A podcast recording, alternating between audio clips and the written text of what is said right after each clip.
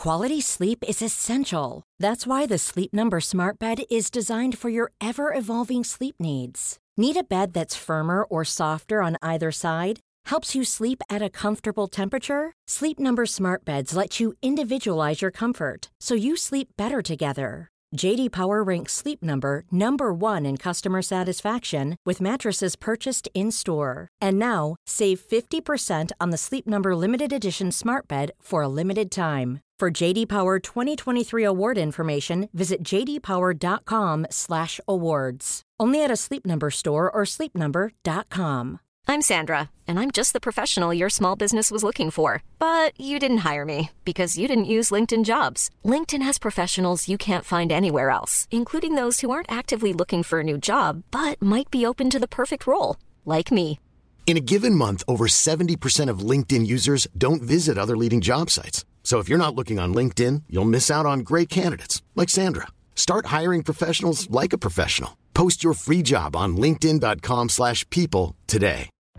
Life is full of what ifs. Some awesome, like what if AI could fold your laundry? And some well, less awesome, like what if you have unexpected medical costs? United Healthcare can help get you covered with Health Protector Guard fixed indemnity insurance plans. They supplement your primary plan to help you manage out of pocket costs. No deductibles, no enrollment periods, and especially no more what ifs. Visit uh1.com to find the Health Protector Guard plan for you.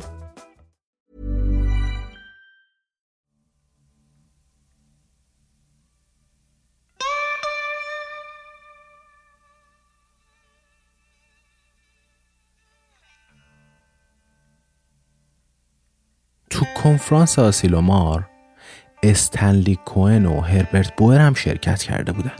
تا نظرشون رو در مورد آینده دی نو ترکیب بگن. اونها فضای کنفرانس براشون آزار دهنده و خسته کننده بود. بوئر طاقتش رو به خاطر دعواها و الفاظ ناهنجاری که بین حاضران رد و بدل می‌شد از دست داده بود و جلسات براش یه نوع کابوس شده بود. به همکاراش می‌گفت یه مش آدم خودپرست و خودشیفته. کوهنم تفاهم نامه نهایی رو امضا نکرده بود. اما به خاطر اینکه از اون حمایت مالی انستیتوی ملی بهداشت برخوردار باشه مجبور بود که از این قوانین و آینامه ها تبعیت کنه. این دوتا دانشمند وقتی که به آزمایشگاه های خودشون برگشتن توجهشون رو به موضوعی که تو چند روز گذشته بین بحثای جنجالی از ذهنشون بیرون رفته بود جمع کردن. ماه می 1974 کوئن نتایج یه آزمایشاتی رو که بهش می‌گفتن آزمایشات شاهزاده قورباغه که به این معنی بود که ژنهای قورباغه رو به سلولهای باکتریایی منتقل کنن منتشر کرد. در پاسخ به این سوال که حالا این ژنها رو منتقل کردی چجوری می‌خوای بفهمی که اون باکتری ها ژنهای قورباغه دارن یا نه؟ هم گفته بود احتمالا میبوسمشون ببینم. کدومشون تبدیل به شاهزاده میشه.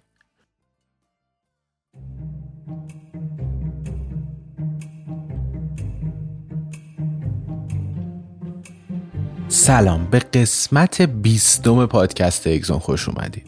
پادکستی که تو هر قسمتش من جواد آزادی پور سعی می‌کنم داستانی از اتفاقات جالب و حیرت انگیز تاریخی یا تحقیقاتی حول موضوع وراست رو بیان کنم. این کمک می‌کنه ما هم بتونیم یه دید عمیقتر و درست تری به اتفاقات شگفت انگیز پیرامون علم زیست شناسی داشته باشیم. هم کمک می‌کنه به سوالات و کنجکاوی های ذهنمون به یه شکل درستی جواب داده بشه. این دومین پادکست سریالی اگزونه. باز هم تو این شرایط سخت و عجیب و غریب و تلخ و کوفت و زهرماری که این روزا داریم خیلی برامون سخت بود تهیه و تدوین و تولیدش. ولی تنها کاری که ما می‌تونیم بکنیم بچه ها این روزا اینه که بدونیم بیشتر بدونیم و بیشتر به همدیگه یاد بدیم. یادمون نره این وضعیتی که الان برامون پیش اومده یه درصد زیادیش ناشی از جهله. جهل خودمون جهلی که تازه متوجهش شدیم تازه فهمیدیم چه بلایی سرمون اومده جهل آدمایی که به همون ظلم می‌کنن و جهل آدمایی که قبل از ما بودن پیش از ما بودن و کاراشون رفتارشون حرفاشون منجر به وضعیتی شده که الان هست و می‌بینیم تو جامعه. این پادکست سریالی قرار تو دو هفته منتشر بشه.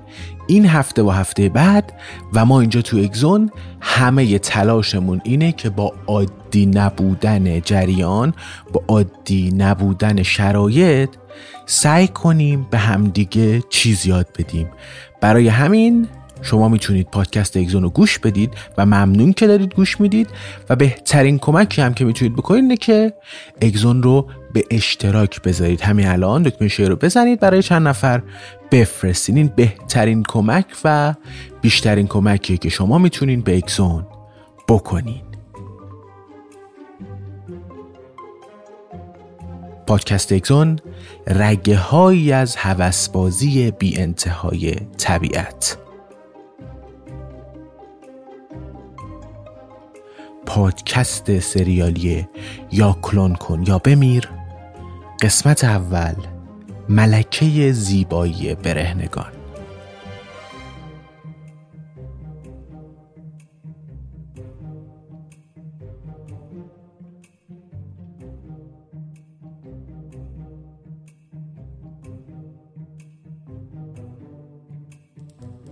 این آزمایش در ابتدا صرفا یه تمرین آکادمیک بود و توجه کمی رو به خودش جلب می کرد اما رفته رفته توجه رسانه ها به تأثیر بالقوه این آزمایش جلب شد.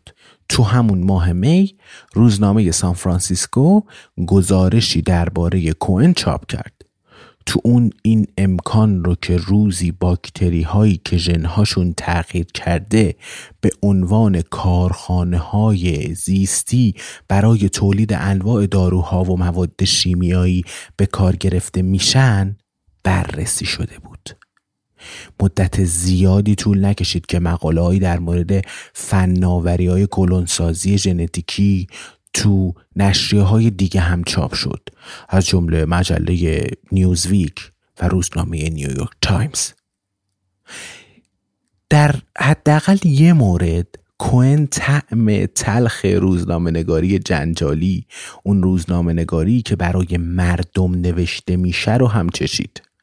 یه بار یکی از این روزنامه نگارا اومده بود نشسته بود پای حرف کوئن. کوئن هم چندین و چند ساعت از وقتش رو صرف توضیح دی ای نو ترکیب و انتقال ژنتیکی باکتریایی برای یه خبرنگار کرده بود. روز بعد با این سرتیتر خندهدار تو روزنامه صبح روبرو شد. کره زمین در معرض تاخت و تاز حشرات قول پیکر ساخته دست بشر است. تو دفتر صدور جواز فناوری دانشگاه استنفورد نیلز ریمنز که یه مهندس با تجربه بود نتایج این آزمایش های بوئر و کوهن رو تو مطبوعات خوند و توجهش به کاربردهای بالقوه اونها جلب شده بود. ریمرز فعال و ماجراجو بود و هنر استعدادیابی زیادی هم داشت.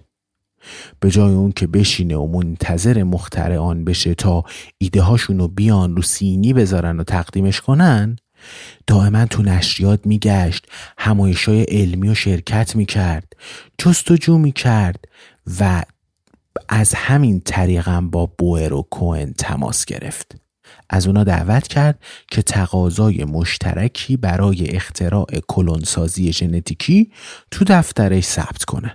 دانشگاه استنفورد و دانشگاه سان فرانسیسکو هم به عنوان مؤسسات علمی حامی تو این تقاضا درج می شدن. بوئر و کوئن از این دعوت تعجب کردند.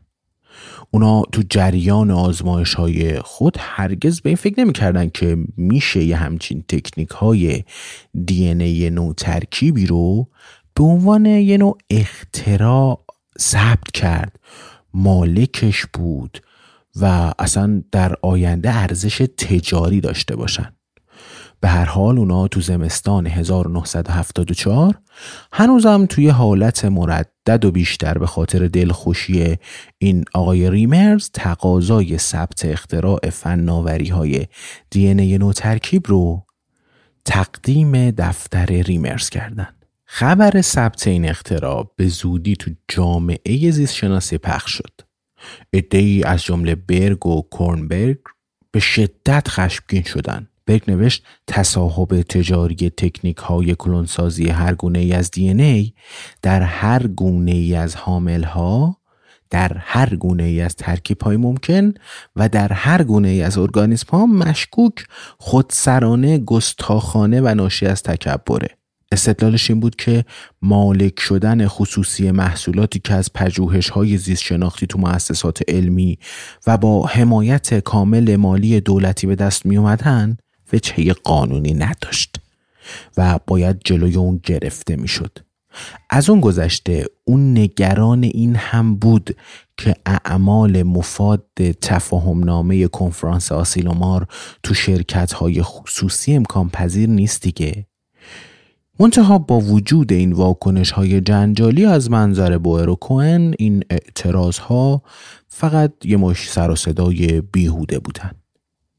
تعبیر اونا این بود که حاصل ثبت مالکیت تجاری دی ای نو ترکیب صرفا چند تا ورق کاغذ بیارزشه که بین دفاتر حقوقی رد و بدل میشه و ارزش تجاری اون حتما کمتر از جوهریه که باهاش اون تفاهم نامه رو نوشتن. پاییز سال 1975 در حالی که هنوز تقاضای ثبت اختراع تو جریان بود بوئر کوهن از همدیگه جدا شدن. ازدواجی نه یعنی از کار تحقیقاتی با هم جدا شدن. همکاری علمی این دوتا دانشمند برجسته ثمرات بزرگ و ماندگاری هم داشت. اونا تو طول پنج سال همکاری موفق به چاپ یازده تا مقاله تاریخی شدن. اما زمینه های مشترک این همکاری به تدریج کمرنگ و کمرنگ تر شد.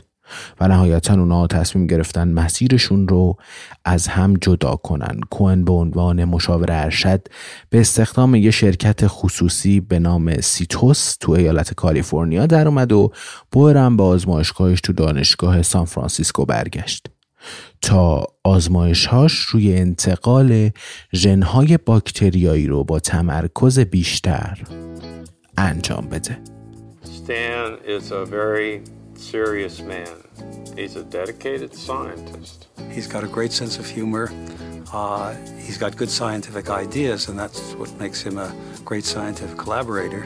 He doesn't tell a lot of jokes. Uh, on the other hand, I tell a lot of jokes. Some of them you don't want to hear about. There's a serious side and a hard driving side of Herb that's right below the surface that sometimes people don't see. Stan is a great guy, and I just. Uh, enjoy being with him. You know, I think we made a rather good uh, uh, combination of talents. I met her at a scientific meeting. We were at uh, an East-West conference in Hawaii. We were hungry and we're looking for a place to have a late night snack. And finally, we found a deli. The Waikiki Beach Deli. I, you know, it's it's been uh, glorified uh, over the years. It was, uh, I guess it was a Korean deli, but it had uh, a neon sign in the window that said Shalom. And we thought that might be a good place to get some good corned beef. Stan and I started talking about the experiment we were going to do. زمستان 1975 یه سرمایه گذار کارآفرین 28 ساله به نام رابرت سوانسون به صورتی کاملا غیر منتظره با هربرت بوئر تماس گرفت. از اون درخواست ملاقات کرد. خبر فناوری جدید دی ای باز پیوسته به گوش سوانسون که یه خوره مجلات علمی و فیلم های علمی تخیلی بود رسیده بود. اونم دارای شم خارقلادهی برای فناوری های تازه بود و با وجود اطلاعات اندکی که از دانش زیست شناسی داشت حس کرده بود که این فناوری جدید نمایانگر یه حرکت تکان دهنده در عرصه ژنشناسی و انتقال صفات موروسیه اون نسخه رنگ و رو رفته ای از دفترچه راهنمای کنفرانس آسیلومار رو به دست آورده بود و فهرستی از نام اشخاص مهمی رو که روی تکنیک های کلونسازی ژنتیکی کار می‌کردن تهیه کرده بود. بعدش فهرست رو با ترتیب حروف الفبا مرتب کرده بود و می‌خواست با تک تک اونها ارتباط برقرار کنه. تو این فهرست نام برگ قبل از نام بوئر اومده بود و سوانسون قبل از تماس با بوئر با برگ تماس گرفته بود اما برگ به هیچ وجه حوصله گفتگو با چهار تا تاجر فرصت طلب که گهگاه بدون هیچ پیش زمینه ای با آزمایشگاش تماس می‌گیرن و انتظار دارن همکاری بشه نداشت. دعوت سوانسون برای ملاقات بلافاصله رد شد. ولی سوانسون سرسختتر از اون بود که با چند تا پاسخ منفی ندای قریزیش رو ساکت کنه. بنابراین به تماسهای تلفنیش ادامه داد و بوئر نفر بعدی لیست بود. روزی که سوانسون تلفن زد بوئر به شدت درگیر آزمایش ها و مشغله های فکریش بود اما با سماجت سوانسون پذیرفت که ده دقیقه از وقتش رو توی یکی از روزهای آخر هفته به ملاقات با اون اختصاص بده. سوانسون تو ماه ژانویه 1976 طبق قرار قبلی به دیدار بوئر رفت. آزمایشگاه بوئر تو یکی از بخشای داخلی دانشکده پزشکی دانشگاه سان فرانسیسکو واقع شده بود. فضای اصلا سرسبز و دلپذیری نداشت. سانسون کت و شلوار رسمی تیر رنگی به تن کرده بود و محکم کراواتش زده بود.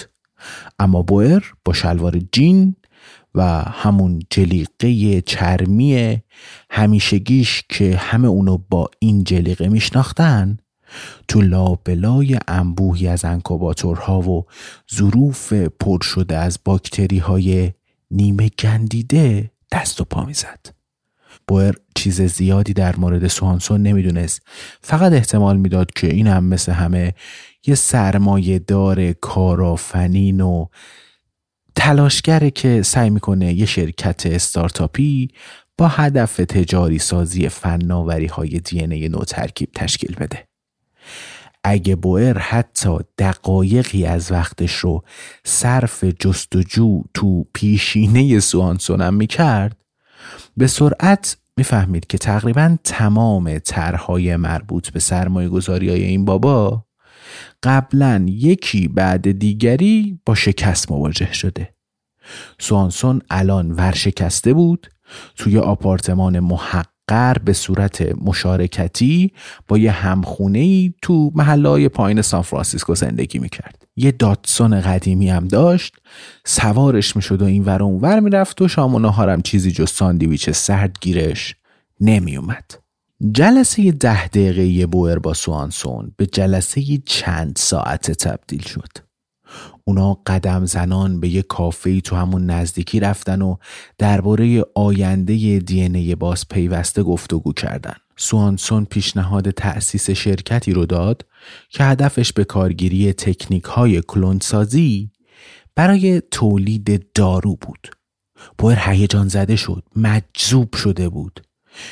پسر خود بوئر مبتلا به یه نوع آرزه ژنتیکی بود که رشد جسمانیش مختل شده بود. به همین دلیل بوئر امکان تولید هورمون رشد انسانی پروتئینی رو مورد سنجش قرار می‌داد که بتونه این بیماری رو برطرف کنه. قضیه براش شخصی بود خانوادگی بود. اون فکر می‌کرد که اگه بتونه این هورمون رو تو آزمایشگاه خودش بسازه احتمالا فکر خیلی عبسی و یه جور دیوانگی که انتظار داشته باشیم آدما از یه محصولی که تو لوله های آزمایش یک آزمایشگاه عجیب و غریب و در هم و ور هم ساخته شده برای بچه هاشون استفاده کنن دیگه. برای این کار اونا باید یه دونه شرکت دارویی جدید تأسیس کنن که داروهاش از ژنها به دست بیان. سه ساعت بعد با 6 تا بطری خالی ودکا روی زمین بوئر و سوانسون به یه موافقت اصولی دست پیدا کردن. قرار شد که هر نفر مبلغ 500 دلار رو به عنوان سرمایه اولیه‌ای که عمدتا هزینه های حقوقی تأسیس شرکت رو پوشش می‌داد تعهد بدن.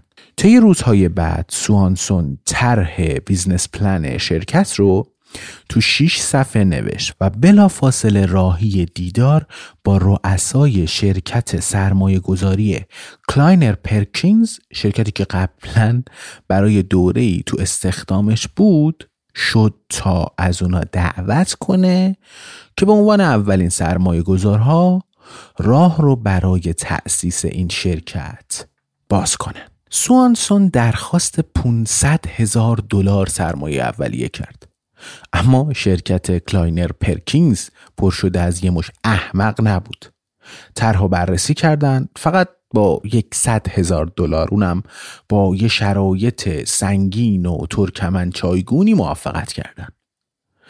و سوانسون حالا همه ابزار لازم به استثنای محصول و نام شرکت رو برای تأسیس شرکت جدیدشون در اختیار داشتن. اولین محصول بالقوه از همون آغاز کار معلوم بود انسولین ساخت و ترکیب این دارو به رقم تلاش های گوناگونی برای استفاده از روش های جدید هنوزم ساخت انسولین به روش قرون وسطایی اون انجام می شد. چهار تن لوز المعده گاو و خوک لازم بود تا نیم کیلو انسولین از اون به دست بیاد. یه روشی به شدت ناکارآمد گرون و منسوخ شده. اگه بوئر و سوانسون می‌تونستن انسولین رو به شکل نوعی پروتئین از طریق دستکاری ژنها تو سلول ها به دست بیارن محصولی یگانه و بیرقیب می‌شد و چرخ های شرکت رو به حرکت در می آورد اما فعلا اونا دنبال نام مناسبی برای شرکت بودن. سونسون پیشنهاد هرباب که مخففی از سه حرف اول نامهای خودشان بود و احتمالا می‌تونست نام مناسبی برای آرایشگاه باشه رو پیشنهاد داد که بوئر خوشش نیامد اون وقت تو یه لحظه استثنایی تلعلوی الهام بخش تو ذهن بوئر درخشید. فناوری مهندسی ژنتیک. شرکت جننتک که ترکیبی از حروف اول این سه کلمه بود تو اون لحظه به وجود اومد I think it was the towards the end of 1975 uh, uh, there was some discussion in a number of uh, scientific journals um, on the potential of recombinant DNA technology to produce useful products and uh, I got very excited about uh, the potential of the technology, and I started um, calling up scientists. One of the early people I called was uh, Dr. Herbert Boyer at the University of California. Tried to convince him to see me, and he was very polite and nice, uh, uh but he said that he was awfully busy. I said, No, you don't understand. Uh, uh, you're the only one I've talked to that thinks something can be done now. And finally, he relented and said, Well, 10 minutes on Friday afternoon. And so I showed up at his lab at the UC at San Francisco and uh, in my suit, and everybody else was in jeans and, and, uh, and uh, t shirts. And uh, we hit it off. Turned into three or four hours and uh, about that many beers. And we found out that not only did we like each other, but we shared a common vision. From that point, I went about putting together a, a business plan. We each put in our $500 and uh, incorporated uh, Genentech. انسولین چارلیسترون دنیای هورمون هاست. سال 1869 یه دانشجوی پزشکی تو برلین یه بابایی به اسم لانگرهانس یه لوزل ای رو که بافت نرم و شکننده تو قسمت فوقانی شکم و پشت معده است. دارم کروکی بهتون میدم. اینو برداشت زیر میکروسکوپ تماشا کرد و یه جزیرک های پراکنده و خیلی خیلی ریز از سلول هایی کاملا متفاوت و متمایز رو روی اون کشف کرد. بعدها این مجمع الجزایر سلولی جزایر لانگرهانس نام گرفتن. متها عمل کرده اونا همچنان اسرارآمیز بود. 20 سال بعد دوتا جراح اومدن یه لوزل معده سگ رو با عمل جراحی بیرون آوردن تا عمل کردش رو مطالعه کنن. ورمی داشتن لوزل معده سگ بیچاره رو در می آوردن نگاش می‌کردن ببینن چه بلایی سرش اومده و بعد همون بلایی که سرش می اومد رو می‌گفتن بر اثر عدم عمل کرده لوزل معده اتفاق افتاده. خلاصه تا عمل انجام شد سگ دچار نوعی تشنگی مفرت و ادرار مکرر و خارج از کنترل شد. اون دوتا حیرت زده شدند. چرا با قطع عضوی از شکم حیوان این سندروم عجیب توش ظاهر شده؟ چند روز بعد یه سر نخی برای پاسخ به این پرسش ها پیدا شد. یکی از دستیاران آزمایشگاه متوجه تعداد زیادی مگس تازه وارد تو آزمایشگاه شد که روی لکه های ادرار سگ که حالا روی زمین و هوا و میز و همه جا چسبیده و ماسیده بود میچسبیدن. ادرار یه چیزی مثل شیره قند شده بود. وقتی دوتا پژوهشگر خون و ادرار سگ را آزمایش کردن متوجه شدن که هر دو نمونه سرریز از قنده حیوان مبتلا به مرض قند شدید شده بود عامل نامعلومی که تو لوزل معده ترکیب و ساخته می‌شد بایستی نازم و ناظر قند خون می بود و فقدان اون منجر به مرض قند می شد. مدتی طول کشید تا معلوم شد که این عامل نازم و ناظر قند خون در واقع نوعی هورمون بود. پروتئینی که همون سلول های جزیرکی که لانگرهانس کشفش کرده بود وارد جریان خون می‌کردن. این هورمون تو ابتدا ایزلیتین و بعدترها انسولین به معنی واقعی عبارت پروتئین جزیره‌ای نامگذاری شد.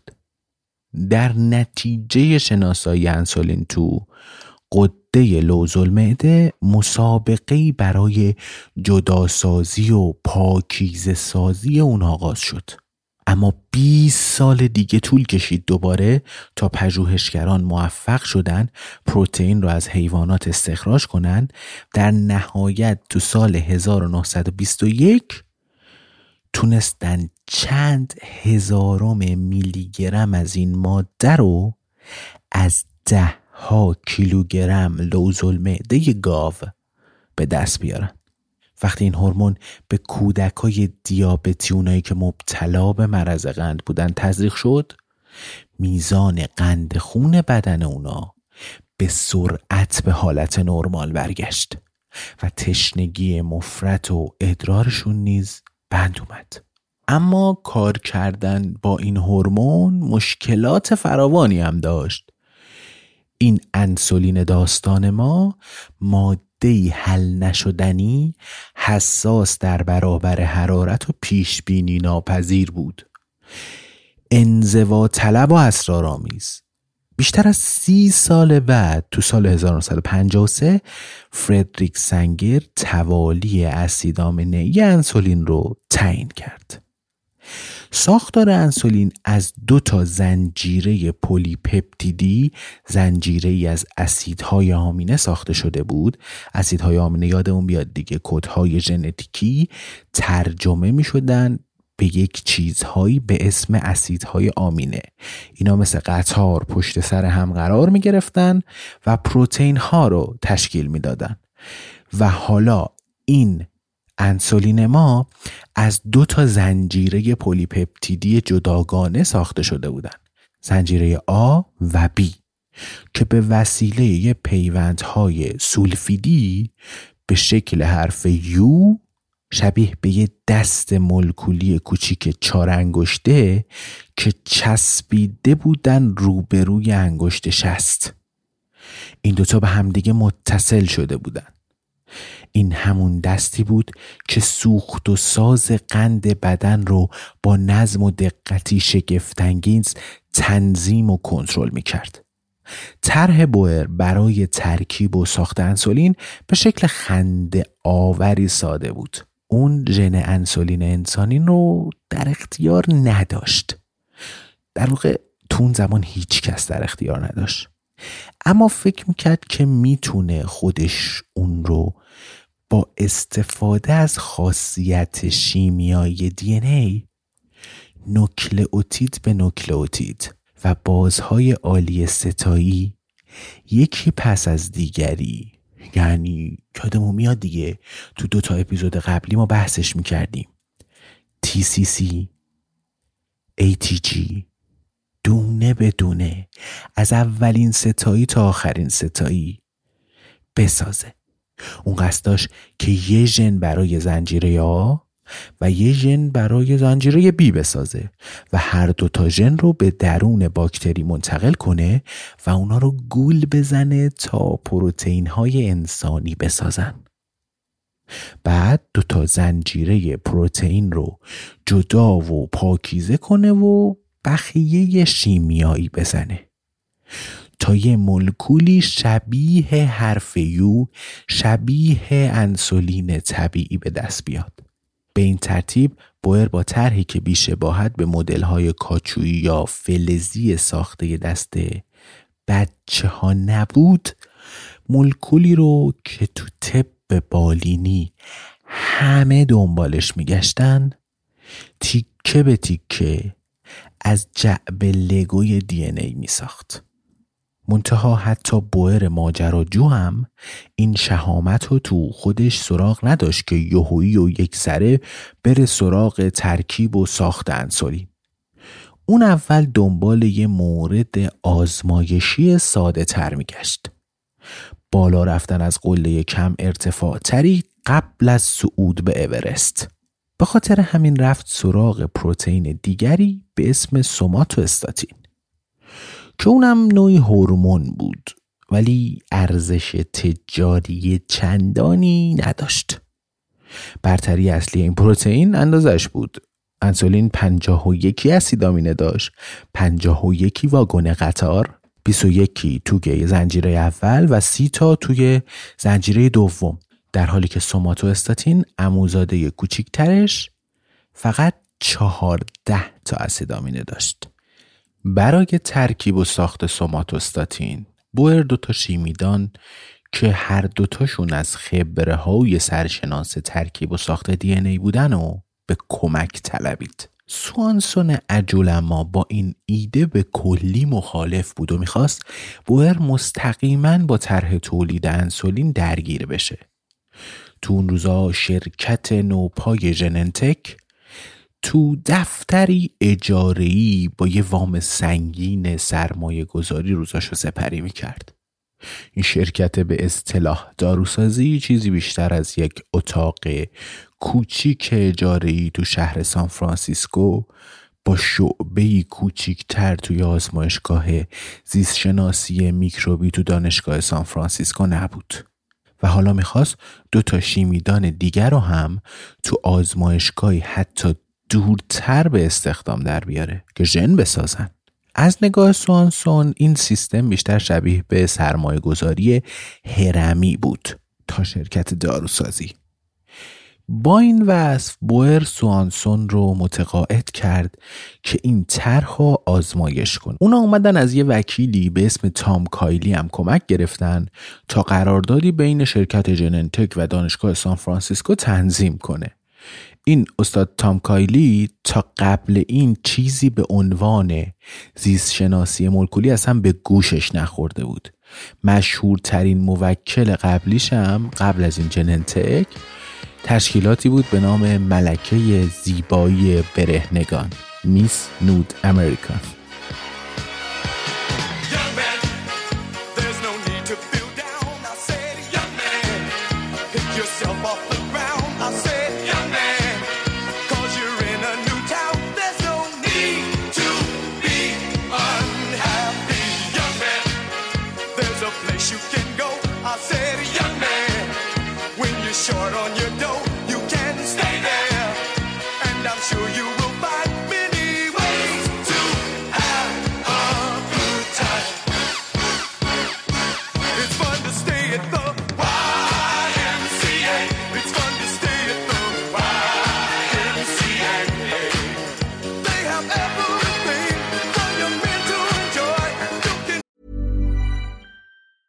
Many of us have those stubborn pounds that seem impossible to lose, no matter how good we eat or how hard we work out. My solution is PlushCare.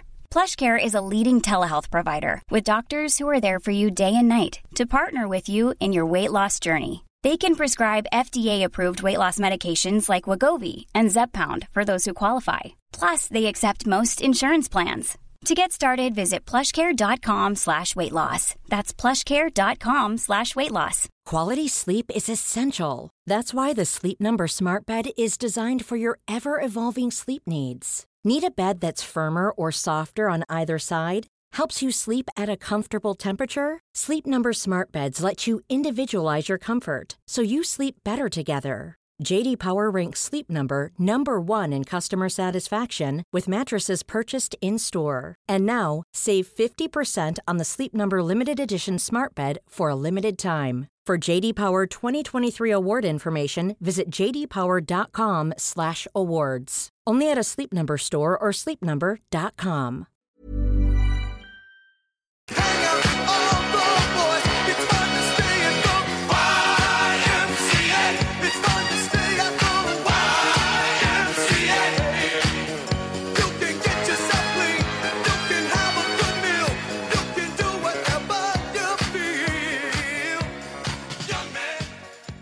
بوئر و سوانسون خوب می‌دونستند که زمان زیادی برای رسیدن به هدفشون نداشتن. چون رقابت تنگاتنگی برای ترکیب و ساخت انسولین در جریان بود. بقیه هم به فکر افتاده بودن. تو دانشگاه هاروارد والتر گیلبرت که می‌رفت به زودی و مشترکاً با برگ و سنگر برنده جایزه نوبل بشه یه تیم قدرتمند از دانشمندا و پژوهشگرا رو با هدف تولید انسولین از طریق کلونسازی ژنها تشکیل داده بود. تو دانشگاه سان فرانسیسکو حیات خلوت خود بوئر یه تیم سرشناس دیگه مأموریت گرفته بودن که این انسولین رو بسازن. بعدترها یکی از این همکاران بوئر میگفتش که ما اصلا نمی‌تونستیم این واقعیت رو از ذهنمون دور کنیم. تقریبا ما هر روز به این فکر می‌کردیم که الان اون گروه به نتیجه می‌رسه. الان صبح پا میشیم می‌بینیم که عکس و تعریفات و خبرها از موفقیت گیلبرت میاد. اینجور چیزا دیگه. با فرا رسیدن تابستان 1977 بالاخره تیم زیر دست بوئر تونست همه شناساگرهای لازم برای ترکیب و تولید سوماتوستاتین رو جمع آوری کنه. ذرات ژنهای مورد نیاز تولید و به درون پلاسمید باکتریایی منتقل شده بود. باکتریا رشد داده شده بودند و آماده تولید پروتئین شده بودند تو ماه جوان بوئر و سوانسون به لس آنجلس رفتن تا از نزدیک شاهد واپسین پرده ماجرای تولید سوماتوستاتین باشن. بامداد روز بعد از ورودشون به لس آنجلس همه تو آزمایشگاه جمع شدن. اونا خم شده بودن روی این دستگاه های ردیاب مولکولی تا ظهور سوماتوستاتین رو تو باکتری ببینن. کنتورها برای لحظه ای روشن و بعد خاموش شدن. و بعد هم سکوت محض. هیچ خبری از پروتئین نبود. و کوچکترین اثری ازش دیده نمی‌شد. این ضد حال عظیم سوانسون رو ویران کرد. صبح روز بعد به دلیل درد شدید معده اونو بردن اورژانس. این وسط همه تو آزمایشگاه به زور قهوه غلیز و پیراشکی روحیه از دست رفته خودشون رو تا یه حد زیادی برگردونده بودن. همه دوباره مشغول بررسی جزئیات طرح و خطایابی شدن.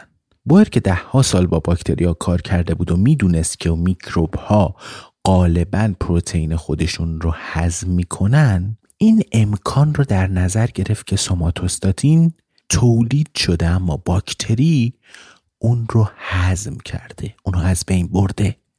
یعنی آخرین حربه دفاعی باکتری ها در برابر مداخله انسان. اون فکر کرده بود که راه عبور از این مانع می‌تونه ابداع یک حیله جدید باشه. میشه ژن سوماتوستاتین رو به یه ژن باکتریایی قلاب کرد تا یه پروتئین به هم پیوسته از اون تولید بشه. بعد سوماتوستاتین رو از اون جدا کرد. این یه جور تاکتیک طعم گذاری ژنتیکی بود. باکتری ها حقه میخوردن که دارن پروتئین باکتریایی می‌سازن. ولی به جای اون ناخداگاه یه پروتئین انسانی ساخته می‌شد.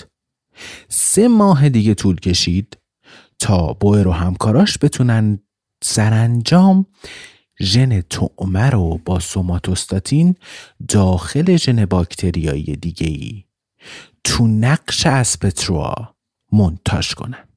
ماه اوت 1977 تیم جننتک برای بار دوم تو آزمایشگاه جمع شد. سانسون باز دست و پاش میلرزید. چشم از صفحه نمایشگر بر نمی داشت.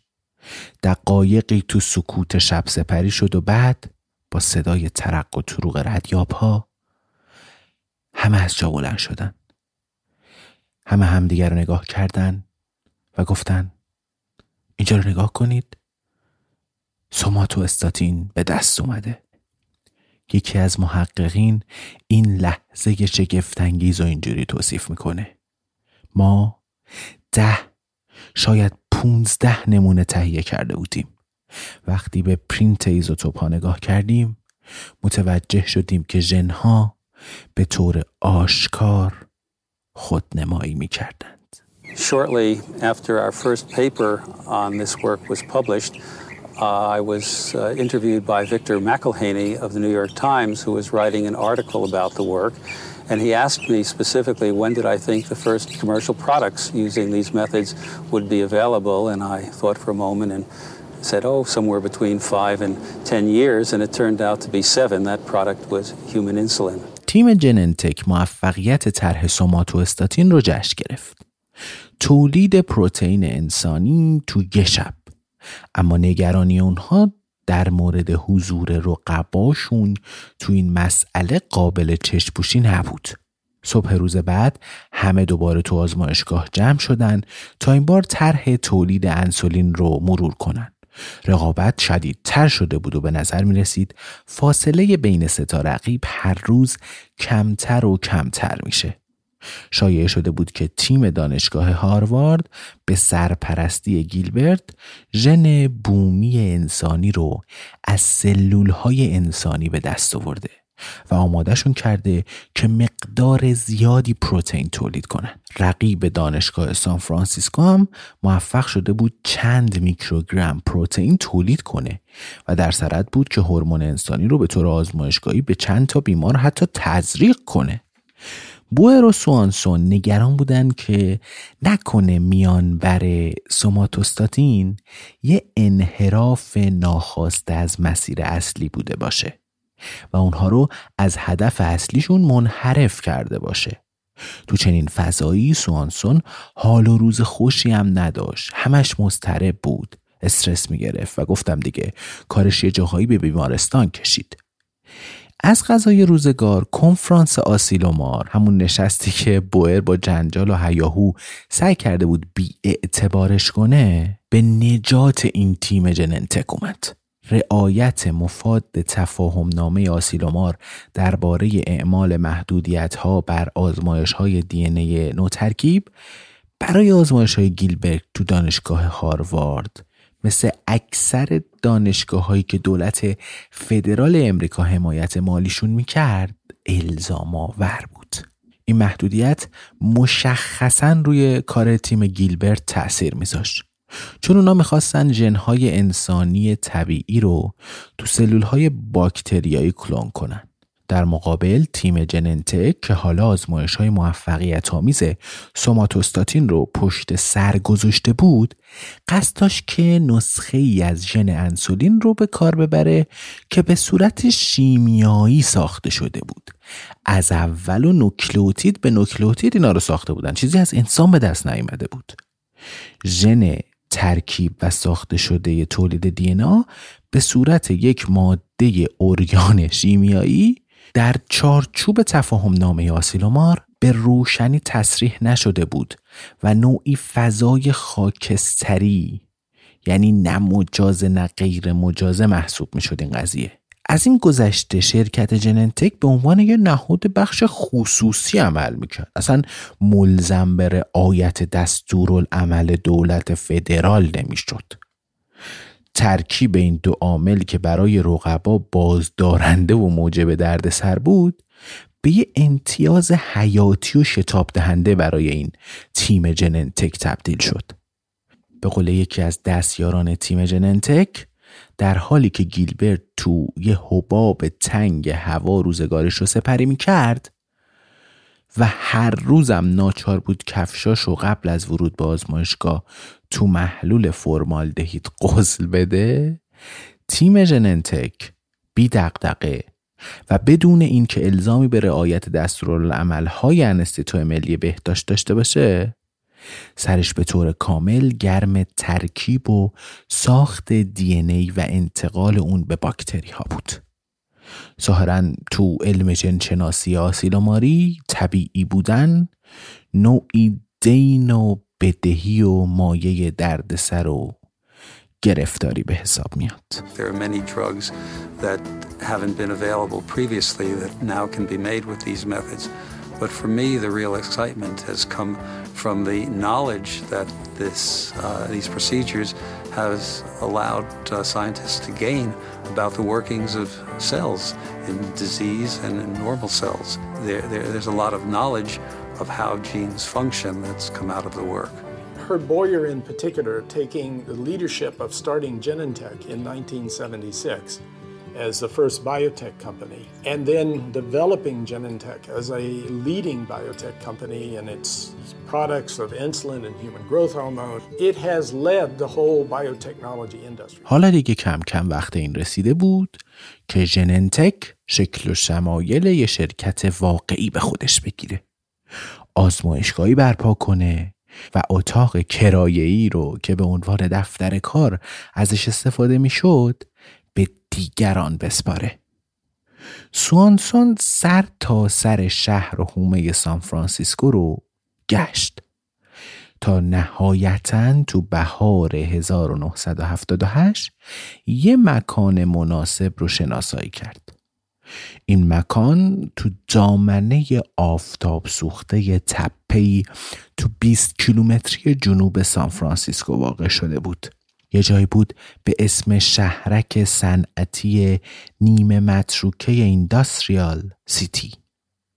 در حالی که نه صنعتی بود و نه شبیه شهرک آزمایشگاه ژننتک تو بارخونه اجاره‌ای به مساحت 900 متر مربع تو پلاک 460 بلوار سن برونو پوینت و در همسایگی انبارهای غله دفاتر باربری شرکت های هواپیمایی و زمین هایی که زباله های شهری تو اونها جمع آوری می شد ساخته شد و پشت این بارخانه یک کسب و کار تولید و پخش ویدیوهای پورنوگرافیک وجود داشت آنچنانی که ژننتک ناچار بود با ساز و کار ساخت انسولین دست و پنجه نرم کنه پشت آزمایشگاه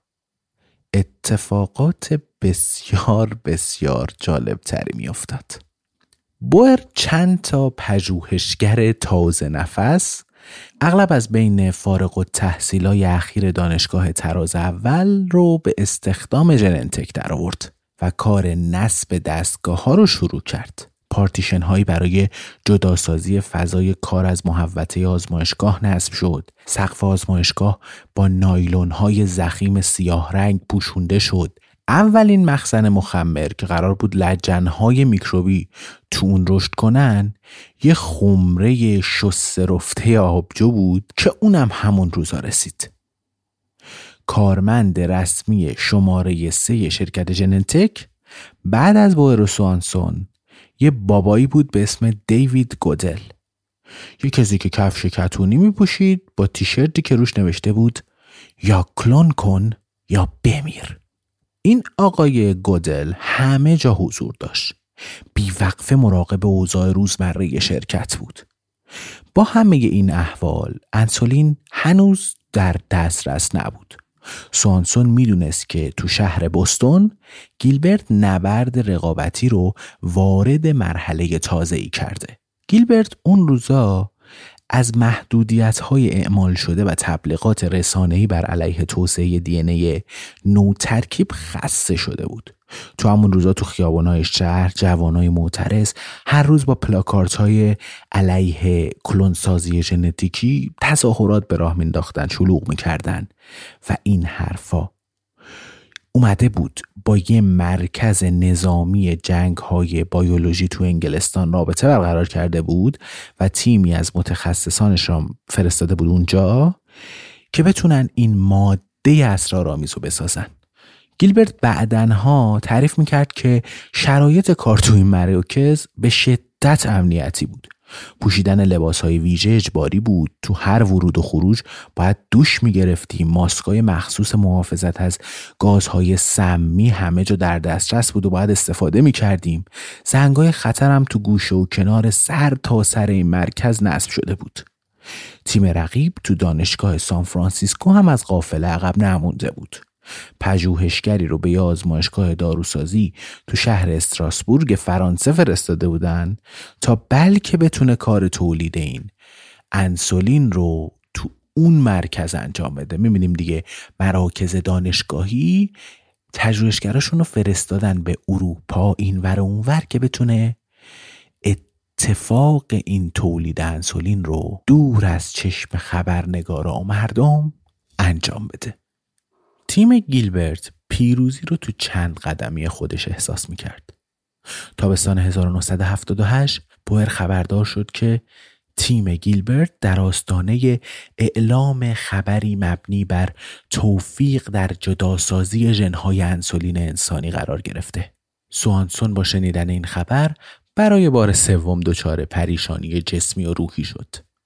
اما بعد از اون که معلوم شد ژنی که گیلبرت کلون کرده ژن انسانی نیست و در واقع برخواسته از موش صحراییه و این اتفاق یه جور آلودگیه که به طور ناخواسته به دستگاه های کلون سازی اینا سرایت کرده. دوباره نفس راحتی کشید. این اتفاق می‌تونست یه باگ و یه خلل عظیمی تو کار آقای گیلبرت به وجود بیاره. چجوری میشه که یک ژنی از هر ارگانیسمی وارد سیستم تکثیر ژنهای اینها بشه و تکثیر بشه اتفاق بیفته. این خیلی بده دیگه.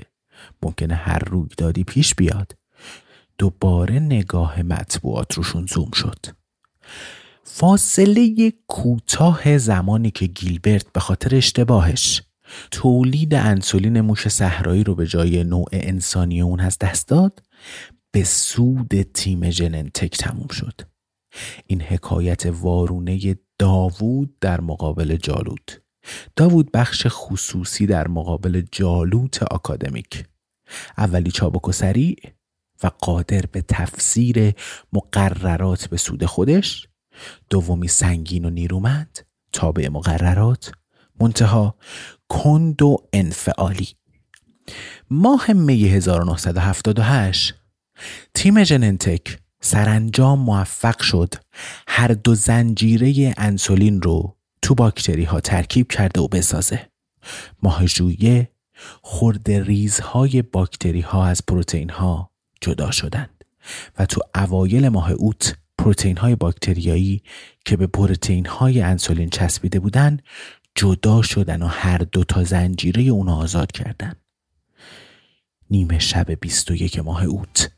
دیوید گوتل موفق شد که هر دو زنجیره پروتئین رو تو لوله آزمایش به هم متصل کنه که حاصلش نخستین مولکول های باز پیوسته انسولین بود.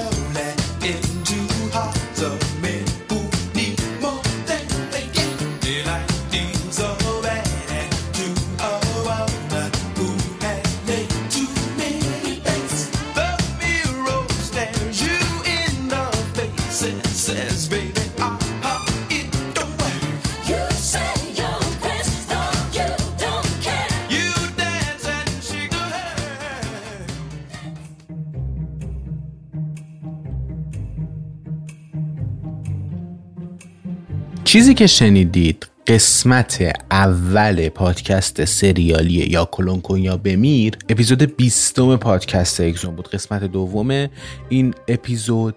هفته بعد همین روزی که این اپیزود میاد منتشر میشه و می‌تونید هفته بعد مراجعه کنید و بشنوید. من آخر هر اپیزود سعی می‌کنم یه توضیحاتی پیرامون اون اپیزود یا اتفاقاتی که میفته حال و هوایی که داره اون اپیزود اون روزایی که هممون حال و هوایی که داریم توضیح بدم یا اطلاعات پیرامونی پادکست رو بگم. پادکست اگزون تقریبا الان دو ساله که ما داریم اپیزود منتشر می‌کنیم. سال اول خیلی با استمرار نبود فاصله زمانی مشخص نبود تو این یک سال اخیر. ما سعی کردیم اپیزودها رو خیلی جمع و جورتر و خیلی منظمتر منتشر کنیم. نتیجهش رو هم داریم می‌بینیم دیگه. اگزون داره کم کم به صد هزار بار play توی فقط پلتفرم CastBox می‌رسه و این برای خود من خیلی خیلی حس امید و انگیزه و خیلی واقعا روزی که شروع کردیم فکر نمی کردیم که انقدر شنیده بشه این کار و این حرف ها نکته بعدی اینه که ما مثل همیشه من اعلام می‌کنم که یوتیوب اگزون رو الان شروع کردیم. چند ماهیه که یوتیوب اگزون شروع شده. می‌تونید مراجعه کنید. لینکش توی description ما هست. این پایین گذاشتم. هر هفته ویدئو میاد. می‌دونم سخته. الان همه جا فیلتره. و چون همه جا فیلتره و شما شاید راحت نتونید مراجعه کنید به یوتیوب و ویدئوها رو ببینید ما صوت ویدئوها رو هم روی feed CastBox منتشر می‌کنیم. و این خیلی برای ما تونسته بازخورد خوبی حداقل بگیره از بچههایی که سخت به اینترنت وصل میشن. دیگه بالاخره این مشکلات این روزهای ماست و ما باید با قوانین اصر حجر توی سال 2023 زندگی کنیم. نکته دیگه اینه که شما از این اپیزود می‌تونید پشتیبان پادکست اکسون بشید. طبیعتا گوش کردن به اگزون همیشه رایگانه همیشه هست. تا وقتی که اگزون وجود داشته باشه شنیدن حرفای اگزون شنیدن محتوای اگزون همیشه رایگان بوده و هست و خواهد بود. منتها بعضی از بچه ها میان میگن ما دوست داریم کمک کنیم ما دوست داریم پشتیبان باشیم کمک فیزیکی کنیم کمک فکری کنیم کمک ایده ای کنیم. خب خیلی جالبه دیگه. حداقل در مورد کمک ایده ای من خیلی استقبال می‌کنیم تیم ما خیلی استقبال می‌کنه. اینکه شما بیاید یک موضوعی رو که براتون جالب بوده رو به ما معرفی کنید که در موردش ویدیو بسازیم پادکست بسازیم و منتها از این اپیزود شما می‌تونید پشتیبان پادکست اگزون بشید.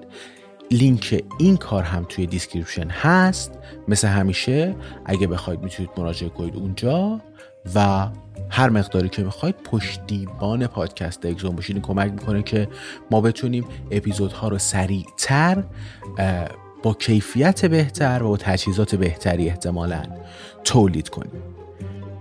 بازم ممنون. ممنون که گوش دادید و ممنون که اگزون رو معرفی می‌کنید. پادکست اکزون رگه هایی از هوسبازی بی انتهای طبیعت.